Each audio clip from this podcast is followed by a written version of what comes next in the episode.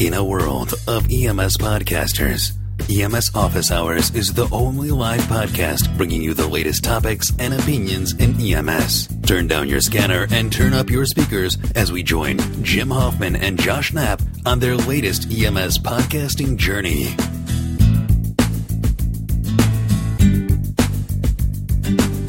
Good morning. Welcome to EMS Office Hours. I am Jim Hoffman. I'm Josh Knapp. And I'm Dave Brenner.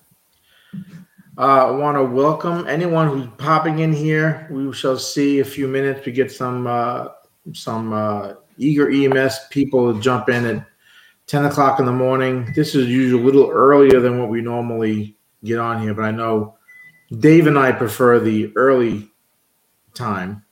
Sure. Right, right. And I'm Yeah. uh, uh, I'm a night owl. And the other I'm thing the we have first. we have to remember it's seven o'clock in the morning in California. Well, I was just you know yeah, and and it's seven o'clock in the morning. So in California, they're just logging into whatever nine one one terminals they have. In New Yeah. York, in New York, they've they got their first call.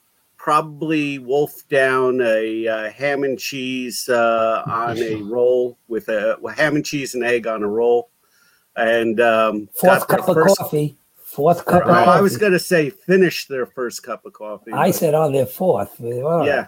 Uh, from Yeah. seven to ten. Yeah, I, maybe. Yeah. I And our go- international folks in uh, in Iceland and uh, Greenland and uh, on the continent, they're uh, they're midday or mid afternoon.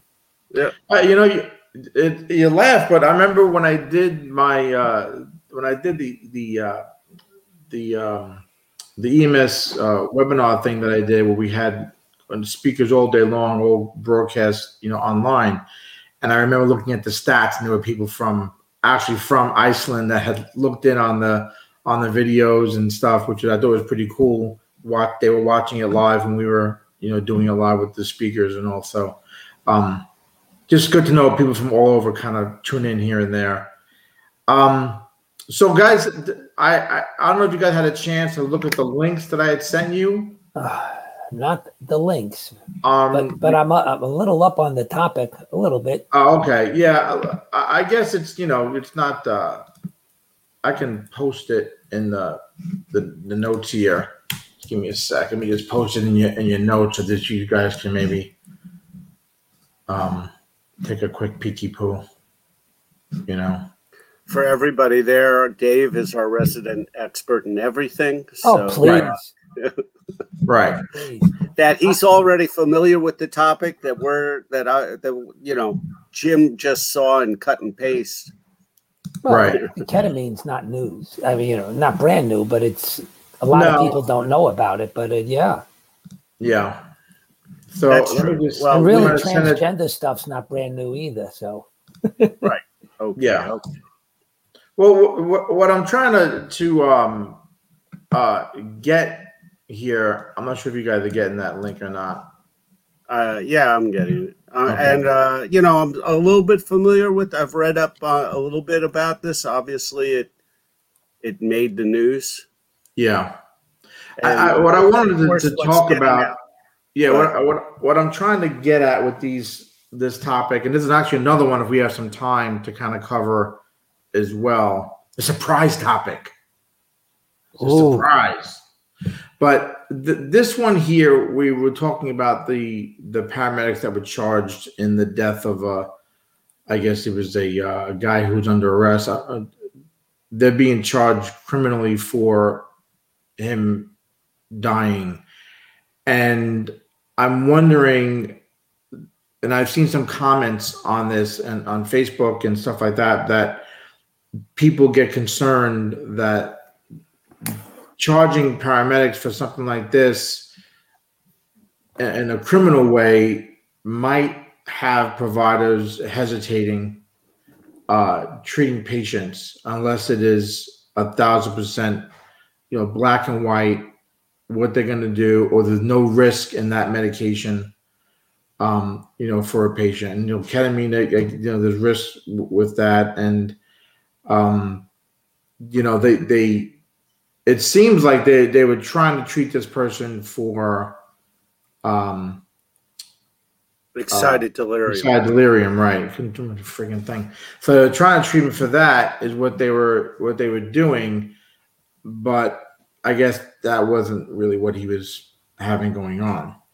You know. Well, they, it was a really problematic. You know, there's there's there's two ends that I want to address right off. It's it's really problematic because the papers take this and you know it's it's not a common situation for EMS to be involved in you know this sort of over policing ideology that's coming out but the uh, the other side is is that there are critical facts that we don't know that the papers sure. don't know and that we won't know until it it hits the court and even if it hits the court we may never know.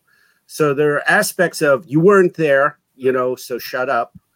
And then there are the aspects of you know what would the the the parts that were out in the paper were very it felt very one-sided. I mean from what i read in the paper as a paramedic i'm looking and saying it, you know they got they had me at the at the line that the patient was subdued and in the custody and control of the police. At that point in time great. You know i, I don't see a need for me to uh, uh, uh, start pharmacological intervention. I mean uh, that's you know uh, unless and that's as as as uh, you know, black and white as I can make that that argument. And there are a million shades of gray, not to pull, you know, uh, TV into this, but there's a million shades of different ends of that black and white spectrum. But the bottom line of yeah, go, no go, you know, give him a shot is well, is he under control and is he a danger to himself or others? And the guy is like he was described as a very slight uh, man, you know, a couple, a hundred pounds, a hundred and you know, twenty pounds, and uh, you know, in control of cops. And and I hate to sort of, you know, push my uh, my fellow uh, EMS workers under under the bus there, but I'm not sure what other part is to be discussed after that? I think the part that needs to be discussed is is not the, the details of this particular case, but whether or not we should legislate medical care. Yeah. I think it's always a mistake to legislate medical care. I can think of many instances where it's been a problem. I think if if medical care was misused, then that should be addressed on a case by case basis. Right. If, we, if, they did something knowingly wrong, they did it, you know, uh, out of malice, you know, that's a different story. Right. Right. And, you know, there, there is a temptation. Oh no, I'm sorry, Dave. I mean, I, mean, I understand where you're coming from in terms of this is a medical situation and it needs to be handled through the proper medical channels as if any you know medical mishap uh, would would have been. You know, um, there, there are so many points here. We we tend to work with police often. We work side by side with police, but the thing to remember is we don't work for the police. Our guidelines are different than the police. Our mission is different than police. Uh, as you pointed out, you felt that maybe the guy was already under control, and, and maybe he was, maybe he wasn't. If he was, if he was handcuffed and therefore not a threat to others, but struggling violently, he remains a threat to himself. Mm-hmm. You know, I mean, the whole point of of dealing with uh, sedation for agitated folks, there is the safety to others, there is the safety to ourselves, and the safety to the patient.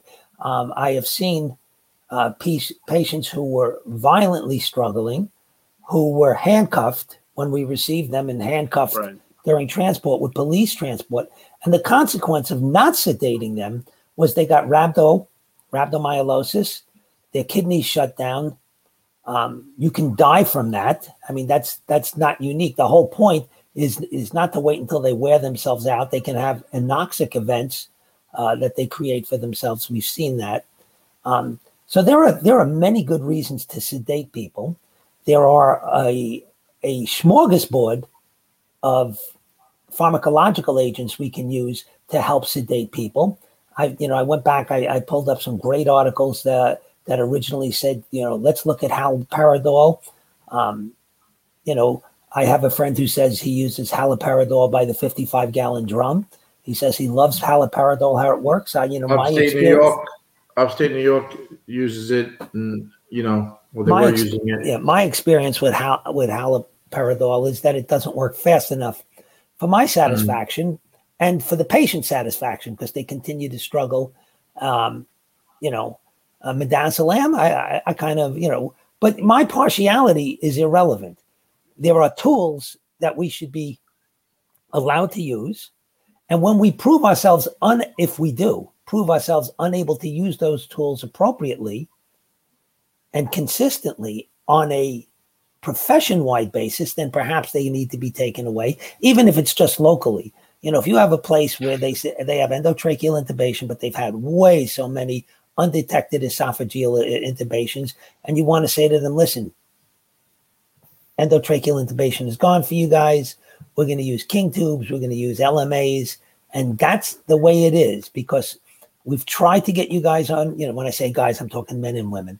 We've tried to get you guys on board with with the right stuff to do. It, it doesn't seem to be something we can fix either by the nature of our uh, demographics, uh, the nature of a training, uh, resistance to training, or maybe just geographically. It just doesn't work here.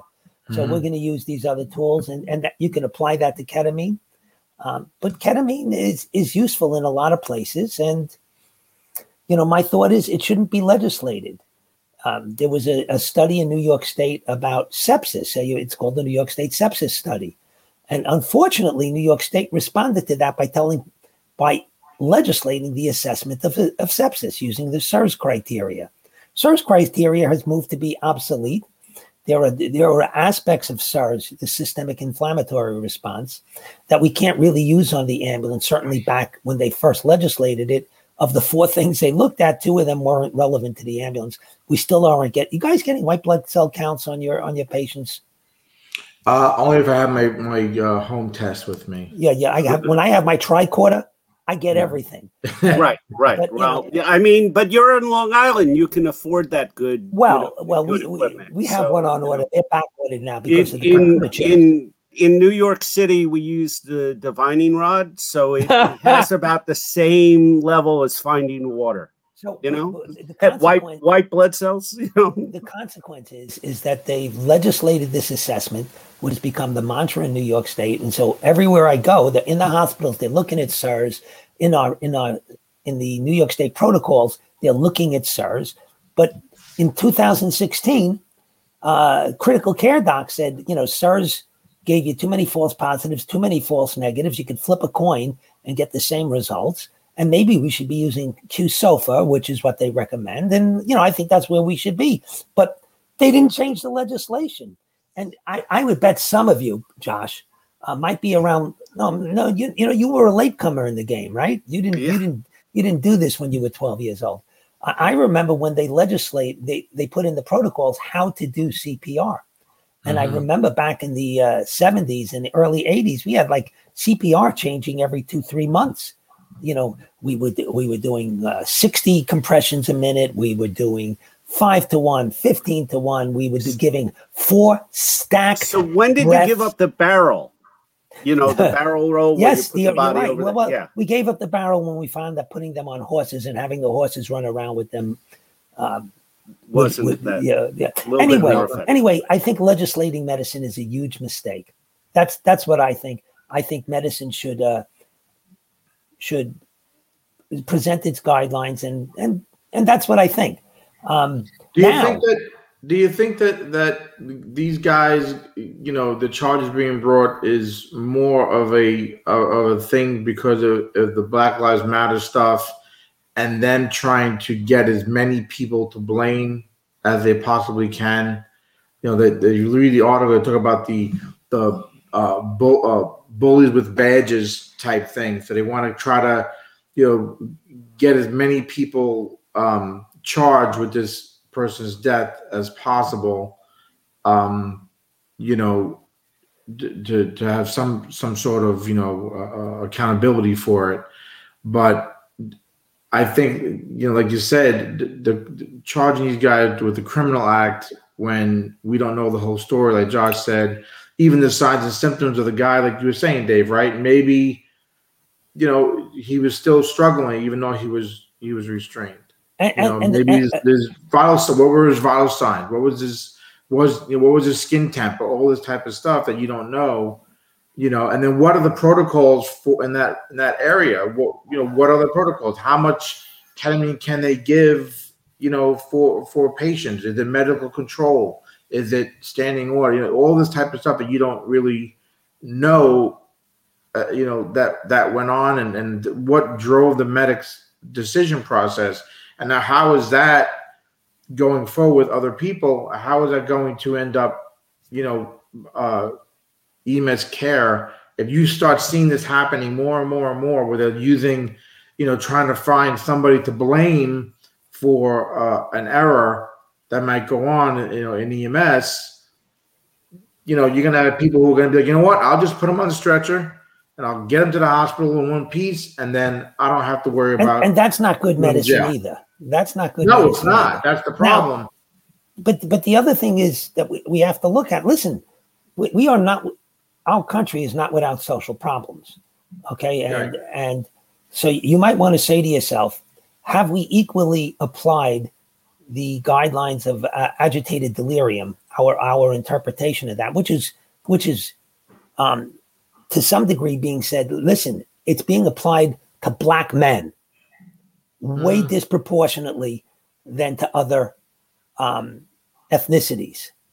Right? If that is the case, if if it's being applied disproportionately, if we are if we are biased in our assessment, that needs to be addressed.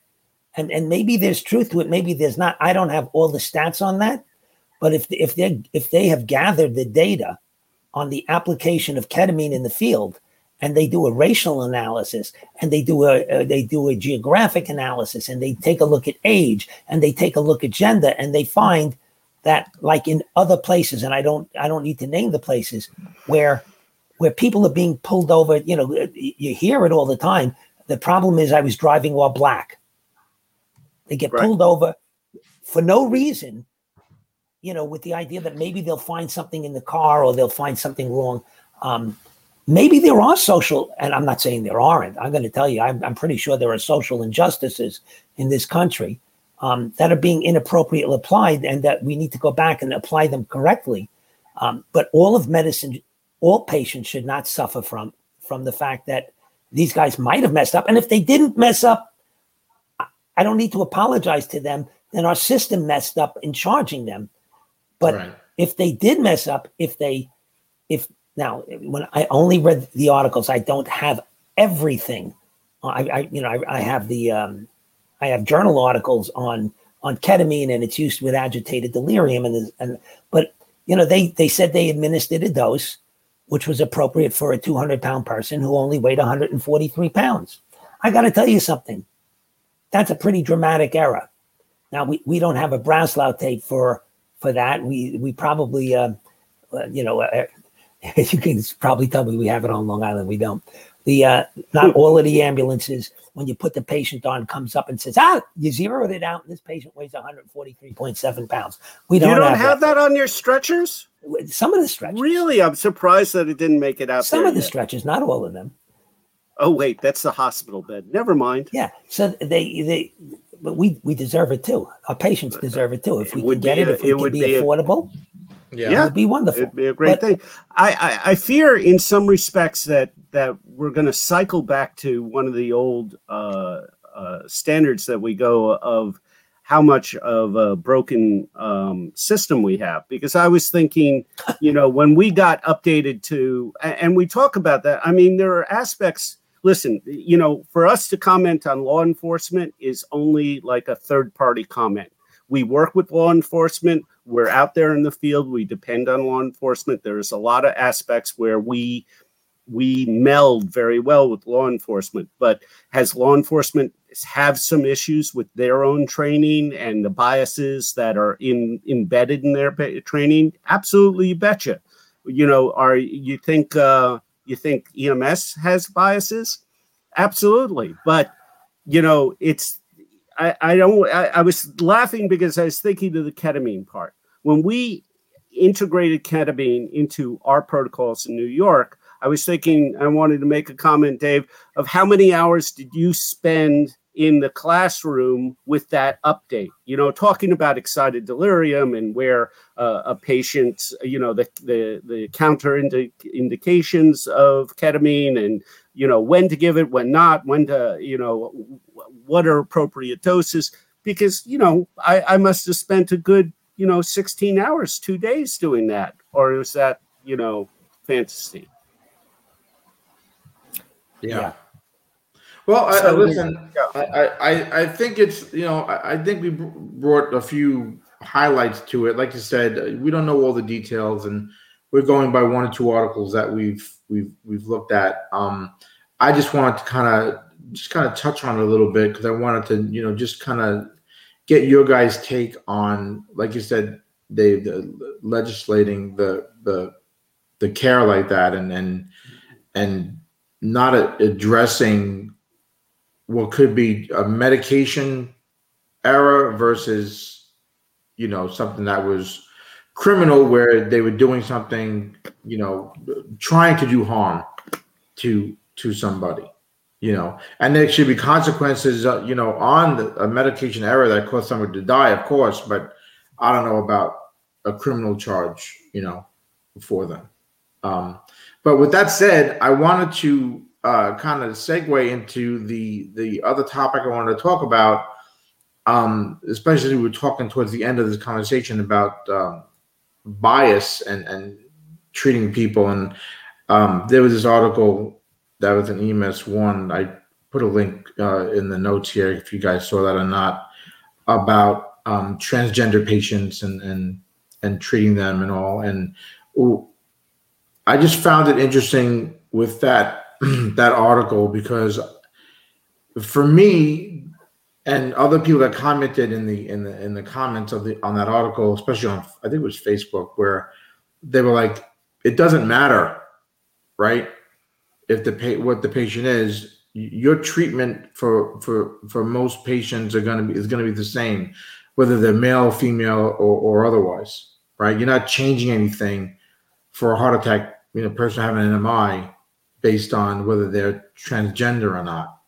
You know, um, and I feel like that. that uh, I don't know. To me, I felt the article was just you know self-serving and and you know, putting something that was popular in the in the, the mainstream, you know, to kind of get views to their website, you know, and I just, eh, you know, I kind of got into it with the person that wrote the article a little bit. You, but, Jim, no. But I just, you know, it, and it, and you know, it, it's just this whole mentality of. I'll tell you a story. Years ago, um, I can't remember the name of this place. It was a famous sort of club hang out in um, in the village, um, and we got called there for a, uh, a difficulty breathing patient by the BLS crew, and we get there, and it was a it was a a, a person who was transitioning from uh, a man to a woman, and they had uh, breast implants done, and one of the sutures that were there had popped, and they had like a little hole, and they were freaking out so they were actually having a, they were hyperventilating more than anything else, right? And all their friends are in the back of the back of the truck trying to, you know, console her and and do all this stuff. And for me, I felt that it was difficult to because they give you the, the person's driver's license and it says, you know, John Doe instead of Jane Doe, and you look like the person they look like a Jane, right? And you're like, okay, so how how do you address the person when nobody's telling you the information, right? you're looking at the person, you know by their appearance that okay, this looks like it's a man transitioning to a woman. You don't want to offend them. You want to call them by whatever it is they want to be called by, a name or, or whatever. And nobody's kind of giving you the information as the the provider on scene on how to address somebody. So you're kind of guessing what to say and what to do, you know, without trying to insult somebody or or, or, or you know be incorrect in your what you're what you're saying, you know. Um, and I just I felt in that situation it was hard for me to to what am I documenting, you know, male or female? What am I what am I writing in my comments, male or female? You know what I mean? Um, and it was a challenge to me for that. Uh, nowadays, that people are more forthcoming when you interact with them, and they'll tell you, you know, what they want to be addressed by and and and whatnot. So it's a little easier now. But I'm just wondering, really, how much does this affect what we're doing for patients? You know, no matter what what gender they are or how they identify or what where they are if they are transitioning or whatever you know how is it affecting what how we're treating them?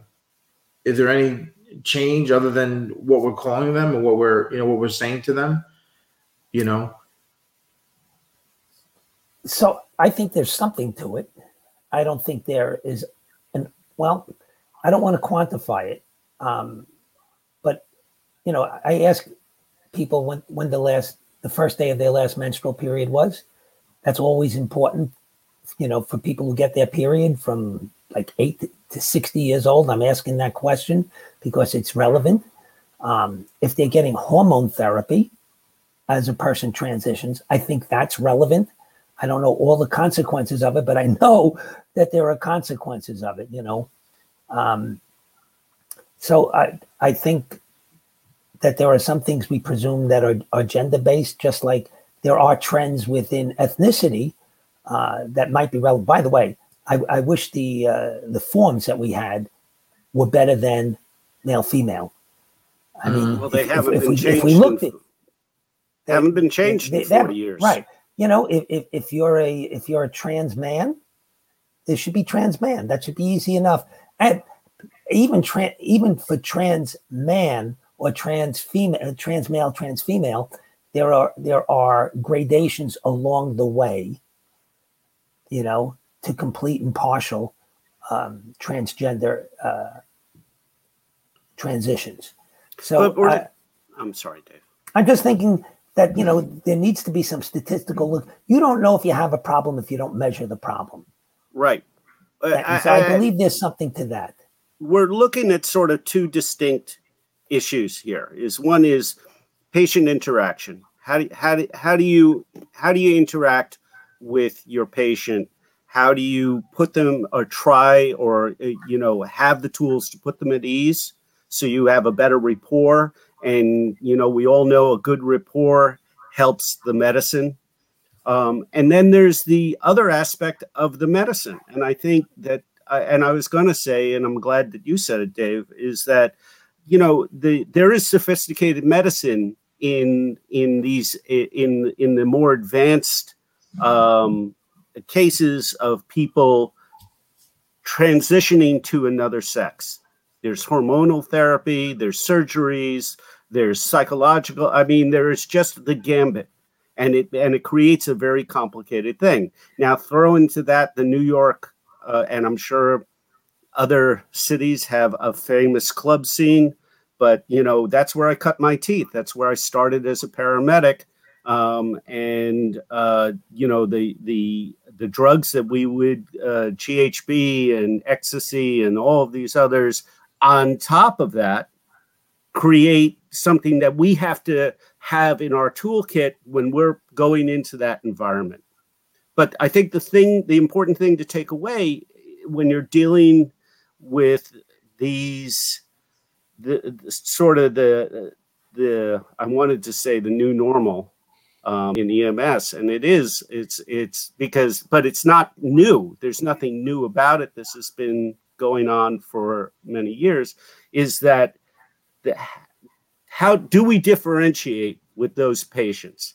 And I and I sort of have always used the the the playbook of if you're presenting to me as a male or a female or you're trying to present a different you know different than what you are my rapport with you is going to be based on how the effort uh, what you're put not the effort but what you're putting forward to me. Are you dressing as a female? Then i'm going to address you as a female unless you tell me otherwise and if i'm if i'm confused and the patient's alert enough and everything else i'll ask them what do you what do you want how do you want me to What I- interact with you What I find that what I have found the problem is is that I'm I'm gonna you know be honest. It, it's like I feel as if sometimes when someone is transi- transitioning or whatever, they they almost don't want to tell you where they're at. Meaning, let's say they're they're going from a, a, a you know they're a woman, they're going to a man. They still have the a uterus. They, you know what I mean? And you you you need to ask them if they're having an issue with abdominal pain or something along those lines when their last you know menstrual uh, uh you know, cycle was you need to find out is there a chance that they could be pregnant things like this you know and it's almost like they don't want to answer those types of questions or they don't want to uh, uh, be very forthcoming with that. They want to sit there and they want to they want to identify as the man they're going through transition as the man and they don't want to um, you know address the fact that what could be happening to them is female in nature right? Well you're not so you you unless you are and and what i end up having to, what i've ended up having to do is is like josh said you know i try to address them as how they want to be addressed and i treat them how they want to you know because of how they're presenting to me. But if their medical issue is something that is uh, uh you know would be a gender related type issue then i end up kind of dancing around the topic to get them to be forthcoming with the problem wh- what's going on. And then if they're not if they're looking at me like you know what are you talking about? I'm a man and you're really not a full you know fully transitioned then i end up saying yeah, being blunt with them and asking blunt questions. Because then time becomes of the essence and what i'm going to do or not do for them is going to be based upon you know wh- what the information they're giving me is it's just the patients you get that you you know you get in, in, in the house you're asking 20 questions to them and they don't want to tell you that they have hiv and then you get to the hospital and that they tell the, the nurse oh, i have hiv you know, they, they have a right to do that. I, I think we have an obligation to clarify things as, as best we can. And I think until we get a lot of practice with it, you know, I, I make my students, every student in the class, especially the guys, um, the, especially 17, 18 year old guys, you know how many people they've asked about their la- the first day of their last menstrual period? They can't even get those words out of their mouth, half of them. So I make them I make them do it. And until we until you know, how many times did you put on a traction splint in your EMT class? I put it on like 30 times. I'm good at it. How many times did you ask women about their menstrual period? Um, this many times. For those of you who can't see, I put up the zero. Uh, no, we didn't do it. And until we get good at it, until we teach people to do it, we need to do our own research because we, we can't get updated on everything. I think I, th- I think that um, the article actually offers a really great, great line. May I ask some clarifying questions so I don't miss anything medically necessary for your care? I think that is a That's a beautiful, a beautiful line. A, a beautiful line. I love it. I put that with the questions that I ask people when I want to know if they've been abused. I ask them once and only once. When I see people with injuries like yours, sometimes it's because people have hurt them. Did anybody hurt you? That's an easy thing for me. I've rehearsed it. I didn't even make it up. I, I got it from a physician who specialized in domestic violence. And I make my students learn that line and I make them use it because the first time you ask shouldn't be the first time. We should have done it in training. And the other thing is, how important is gender? I'm going to tell you. Every report you've ever given, every doctor has ever given, it is the second piece of information right when you when you're calling the hospital i'm en route to the hospital with a 56 year old or an adult male, a 56 year old male, uh, a 72 year old female, a, a pediatric female, it's the second piece of information we are taught to give, and we give it without question whether or not it's relevant. It's interesting we never questioned its relevance before.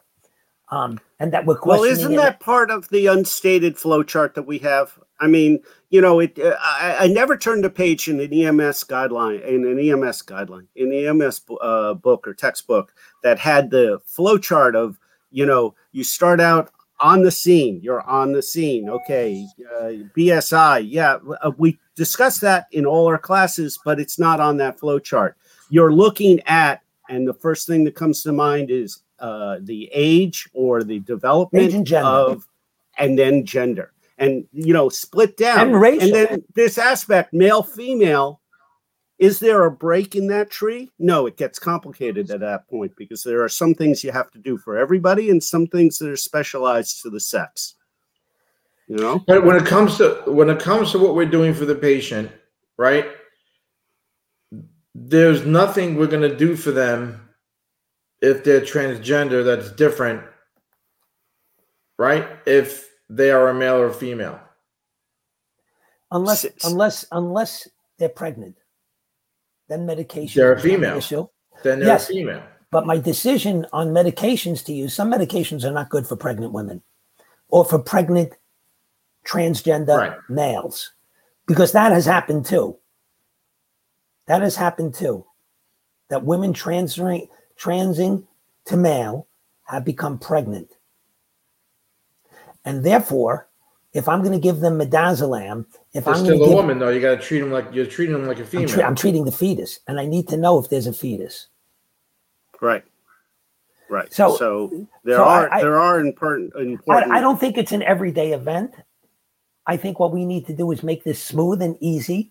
If we always do the right thing, if we always ask them, "What gender are you identifying with?" You know, or or that that great quote that I had before, which was, "May I ask you some clarifying questions?" Because as soon as they say they're a man, I, I identify with man. The question to say is, "Are you a trans?" You know, are you? Is it a transgender man? Because it becomes relevant. I think it becomes yeah. automatic. And one of the things that you just sort of alluded to before, Dave, is that we don't get all the information. That sometimes happens where we'll roll into the ED yep. and they say, "Yep, I'm HIV positive" to the nurse, where they wouldn't tell you right. anything. Our medical history you know, is awfully deficient sometimes. If you know, our job is to apply first round medications and first round medicine in the field as early as we possibly can to help you know, in an emergent situation. Can we always do it? No, no, we can't. Sometimes we're reduced down to, you know, the only medicine of choice is diesel, and we get them get them to the emergency room. Um, well, the, we the only to, thing that I would say that is, like Dave said, you know, the male female thing is one of the first pieces of information that we relate to the uh, in our report, whether it's verbal or written. It's one of the first pieces of information we try to to gather. And if we're getting stuck, because people will get stuck on that, right? They will sit there right. and try to figure out what somebody is. Meanwhile, there's something else going on that now you're so caught up in trying to not hurt somebody's feelings and to and to you know to address them a certain way that you're not treating the medical problem that's going on with them and whether they're transitioning from you know a man to woman woman to man if it's a, a woman that's becoming a man and she's pregnant I'm sorry, you're going to be treated as a female who's pregnant. There's no special. Well, we, we, don't have to. We don't have to say somebody. that. We can yeah, simply say we're going to treat you appropriately. I'm going to take. I'm going to do the best I can to take care of you. Uh, can can a trans okay, male have an ovarian cyst? Trans, when you're gonna, what are you going to write in your paperwork? Well, there you go. 22 year old pregnant our, male. Paper, our paperwork is deficient. The paper should not define again, like legislation should not define, paper, a form shouldn't define good medical care. If the form needs to be fixed, it needs to be fixed. I am saying, I'm stating for the record right now, everybody, the forms need to be fixed. But there's an aspect in the form where we have a free flow of narrative, uh, uh, a narrative, right? The narrative and doesn't and come up in the narrative data. is where we put that. If it's important enough, we transport, we we trans, we give it verbally to the nurse in or the doctor in the ED. The narrative But I think we're sort of addressing another thing that happens very often in EMS, which is tunnel vision or getting stuck on a particular idea or subject. We really need No. to sort of keep that. You said no? No, I was He- he did somebody say no. Oh. oh okay. Oh. So so Go ahead, Dave. I think putting it in the narrative is a stopgap measure until we get it in a data True. field because you Right. can't measure. We don't measure narrative well. We don't, you know, if you put all of your assessment in the narrative, which is very nice, you can't really do a good assessment. How did they do on abdominal complaints? Well, if we have a field that's abdominal complaints, we can we can pull that up real quick. Let me let me go way basic. That has been there for a hundred years. I'm sure it's been there since you started EMS, Dave. hundred years is ago, the yeah, checkbox of ethnic, ethnicis, ethnicity. Ethnicity. uh, ethnicity. Um, you know, white, black, Hispanic, you know, whatever. Now, do you, I am pretty sure that all of you guys check those boxes, right? All the time on your Um, paperwork. I do now. Just to let Uh, you know, I and that's, this is- I love that. Hold it, but that's exactly where I was going to. Right, Because there right. was a point when I didn't, because I thought, well, this is insulting. There shouldn't be any difference, and we shouldn't be be studying the differences or understanding everything. And I actually had uh, uh, minority partners who felt the same way and and refused to check that. And I, in a, in a form of solidarity, did that until I met a doctor who was doing research and pointed it out to me and said, "What the hell?" He said, "This is critical for me," and I'm like, because it it there are a lot of things that we don't know that goes on in the research behind our paperwork, and our job should be to fill out that paperwork as best they can so they can collect the data as best they can but we have things like that that that translate from biases in the field that we don't want to incorporate into our lives and it, we're actually doing it in the wrong reason Hey, and Josh, the only way we can show that we are unbiased is by showing it. For example, wouldn't you be horrified to find out that Jewish men were being treated were when they presented with kidney stones were being ignored for their pain? that would be yeah it would be as bad as any yeah. other Yes. it would really be Yeah, I- anytime I, I, find chose those that because I don't see that as a as a as a likelihood. But Right. do you think do you think that if we looked at some of the minorities in this country who may or not even be minorities now, the non-white populations, do you think that they're getting do you think that they're getting treated for their pain similar to a uh well i know they're not year old listen What? there's a there was a famous study uh, a few years ago and yeah if you don't not. measure it, if you don't measure it, you don't know what you do. You can't prove you're unbiased until until the data shows you're unbiased. Listen, And I then- did I did my rotations in a in a Catholic uh, in a strict Catholic uh, hospital run by nuns.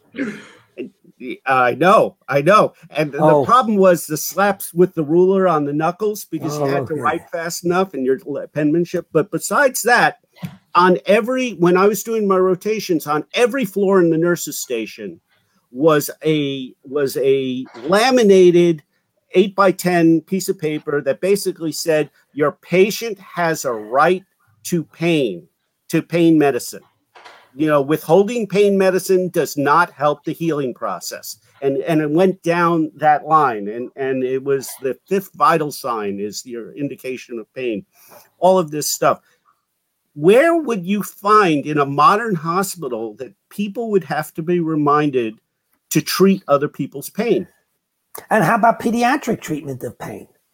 That's Oh. a big topic. We don't treat we don't treat that well at all. Also in the ER, they don't treat it well at all. The statistics show that, and there's there's an effort to correct that.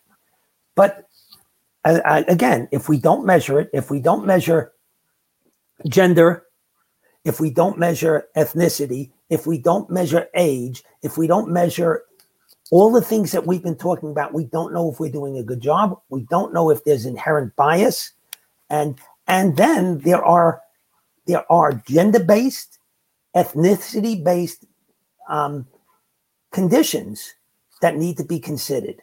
You know, does it matter if somebody's Asian? Well, it does uh, for Brugada syndrome. Does it matter if somebody's Jewish? Yeah, it does for Tay Sachs. Does it matter on skin color? Well, it, it does for um, sickle cell. Uh, so these things matter. There are trends. It, it, it matters for diabetes. It matters for hypertension. It, it, it matters for nutrition. There are, you know, we know that there are there are are Yeah. deserts. It, every- it- it- vegetable David, it matters, but the- what I'm That's why we have a discussion.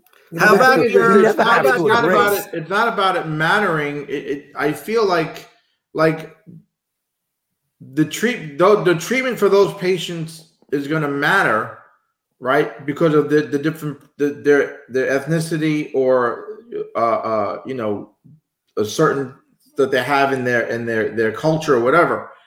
But when you're talking about something that when you talk about transgender, right? What is mattering? What's going to be the difference one way or the other? In cardiac arrest, nothing. In the treatment of pain for a person who might be carrying a fetus, something. Right, but it's but this at that point you're asking the, the person's obviously going to be pregnant, right? Or you're going to ask them, Not are, are you, obviously. are you pregnant? When they say they're pregnant, you're But not they- treating them as a male, I understand.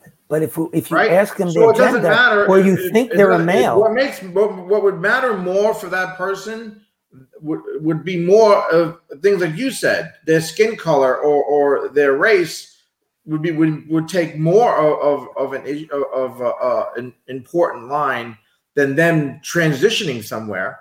They, in, in the literature they even talk about having an organ inventory. If you you know if you want to go down and, and say you know how Yes, I've seen that too. Right? Uh, yeah, I know what you're saying. so But the, I- but the thing is, is that it, you know when you're asking, when you're interviewing the patient, and and and I mean, for me, it's like, okay, well, you know, uh, can you be pregnant? Are you pregnant? You know, um, that's an important question, right? But you don't want to And that's, ask. a, You probably that's wouldn't ask that question you're going to ask. But you're going to ask that question because you're thinking the person might have some side of a female medical problem going on. But what if you don't have that suspicion because they look manly Right. and they are pregnant? Well, that's well. This is when it comes. This is on the patient's, you know, side. You wanna them say the owe up, just like the HIV thing. It's up to them to owe up to the Look, fact that you know, okay, wait a second. So, Dave, uh, Dave and Jim, we're we're sort of we're we're getting a little bit into that narrow focus, a little bit into the tunnel vision, uh, and I need to pull us back because I'm going to say there are certain things that we may not, and we should be used to this in EM as EMS providers. That with certain information we may not get or get accurately when we're in the field, and we have to use our best judgment. And, for but Josh, 90 we need our best on. judgment and, and our But assessment and stuff like that. But if the patient's not going to be not going to assist us in in the in the in the assessment process, if they're conscious and alert, and they're not going to volunteer, them, they have abdominal pain, let's say, and you think they're a man, you're treating them like a man, and they never come out and say to you that, well, I'm transitioning, I still have a uterus, you know, I just want to let you know maybe is something that might is, is that a problem or that could be something that's going on? Well, if but you're that assuming it's all man, you know, related, it's like What- you know, it's like shame on them for not telling you what what what the hell's going on. what's your uh, forget about shame on them. What's your what is your treatment for abdominal pain in ems You, you know Where- what? where you you know i mean how how often do you give pain management for abdominal pain in ems We do. I do yeah I do. you do I give but- fentanyl for abdominal pain. Done deal. That's in my protocol. Done deal. You know why? Because I have a right to pain management. right Yeah, All right. I, I heard somebody say that just before. Um, Yeah.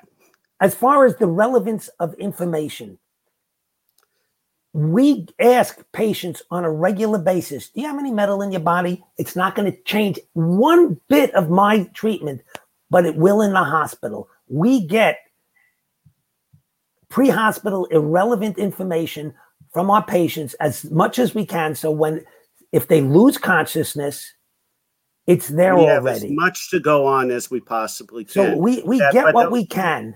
And, you know, Right, exactly. Think- That's I my think and and mastectomies influence influence blood pressure acquisition, IV access.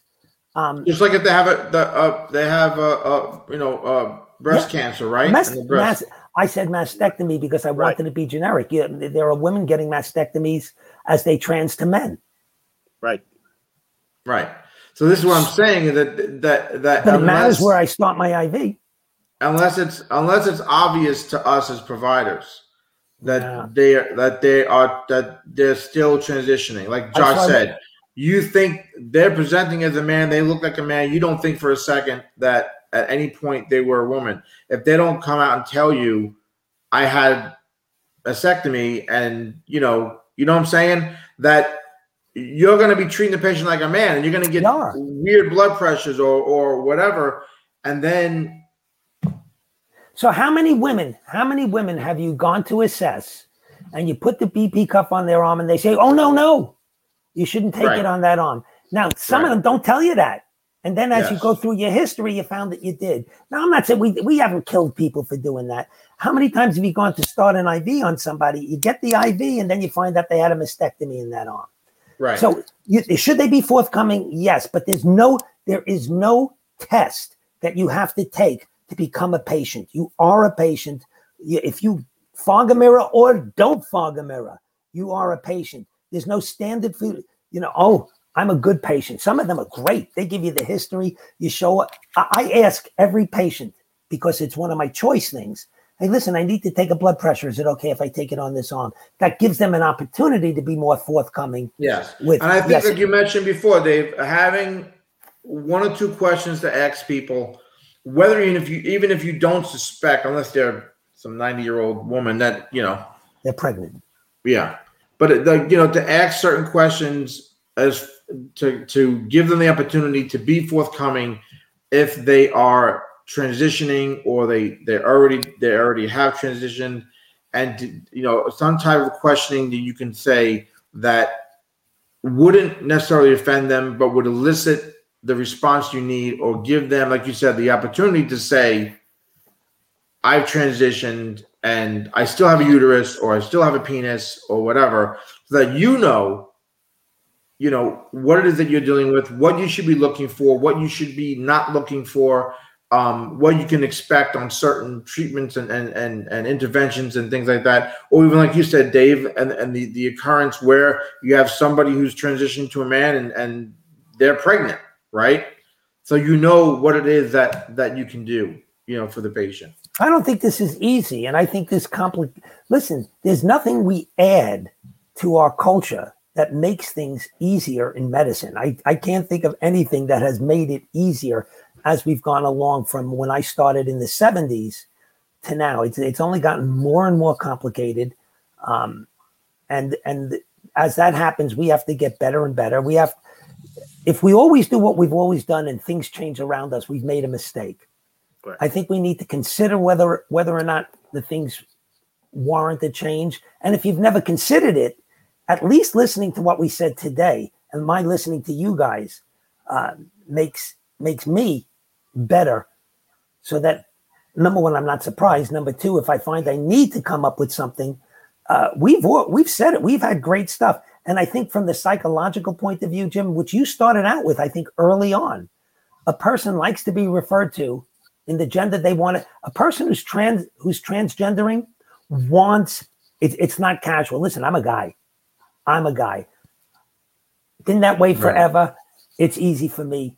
But you know what? It wouldn't be easy for me if I had been a woman for the last 60 years and now I'm now I am finally if I've made the decision after 60 years, 40 years, 30 years to to go across, it's an important issue to me. Let me add to to that, Dave. Is the the flip side of that conversation is you're a guy. You've always been a guy. You're used to it. You're you're a husband, dad, and grandpa, right? All that good stuff, guy. I get you into my ambulance, and I start to refer to you as ma'am or miss. How's that going to make you feel in in the in the during during transport that so you're it, in good care, good hands? It's the presumption that is the issue. Right. If we don't ask, we don't know. So we right. should ask somewhere along the way. And I believe it's early on. We should ask. How do you want to be? You know, what gender do you identify with? Let's start with that. That's a great question. Let me fl- and, and, let me add another little. Listen, you guys got beards. Would you be offended if I asked you that question? What gender do you identify with?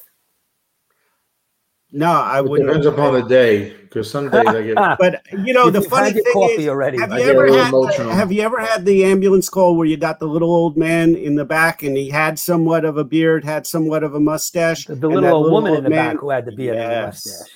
Yes. Yeah. yeah. So the, the question is, what I'm do like, we do I about usually that? say, doesn't anybody give you a razor in that place? My mom asked for a razor and tweezers. Tweezers. That's the way to go. I'm but that saying. was to clean up your beautiful baby face. Not for me. She asked for it for her when she was in the. uh when They didn't give it to her. She did. I guess she didn't want to ask them. She asked me. Oh, okay. And you know what? If she didn't want to ask them, that's fine with me. I'll take care of it. It, it, it took me uh, like I'll be there in 45 minutes and you'll have it. Yeah. The consummate caregiver. Not really, but uh I think I'm better with patients than the uh, the people around me. Oh my God, I've I've been told that about a million times. Come on, you know if I if Jim came to my house and get, and uh, call and I called for chest pain, he'd be having me walk out of the building holding the oxygen tank and, and the and a, the LIFEPAK. I call it the Hoffman stress test. it hasn't been documented or in uh, publication yet, but someday. There is a Hoffman apparatus. You familiar with it? no.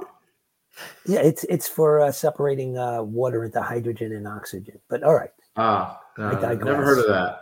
Don't don't do it on your patients; they'll disappear. No. Yeah, back to the divining rod we talked about before. You can look it up afterwards. Maybe one of your uh, relatives developed it.